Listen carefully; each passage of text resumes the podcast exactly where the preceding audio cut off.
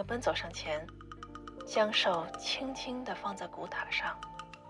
才发现古塔其实是由浅色的石砖建成，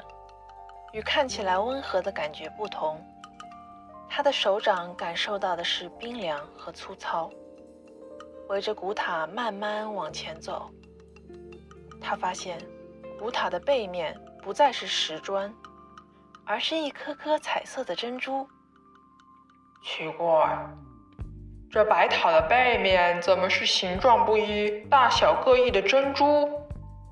珍珠的颜色有黑色、紫色、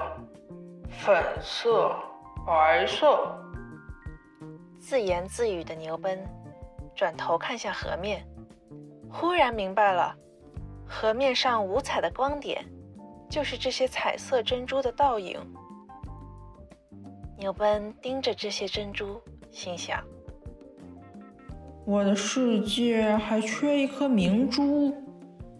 这些珍珠看起来正好可以装饰我的房子。心里这么想着，牛奔伸手抠下了一颗紫色的珍珠，可突然他听到了一个声音，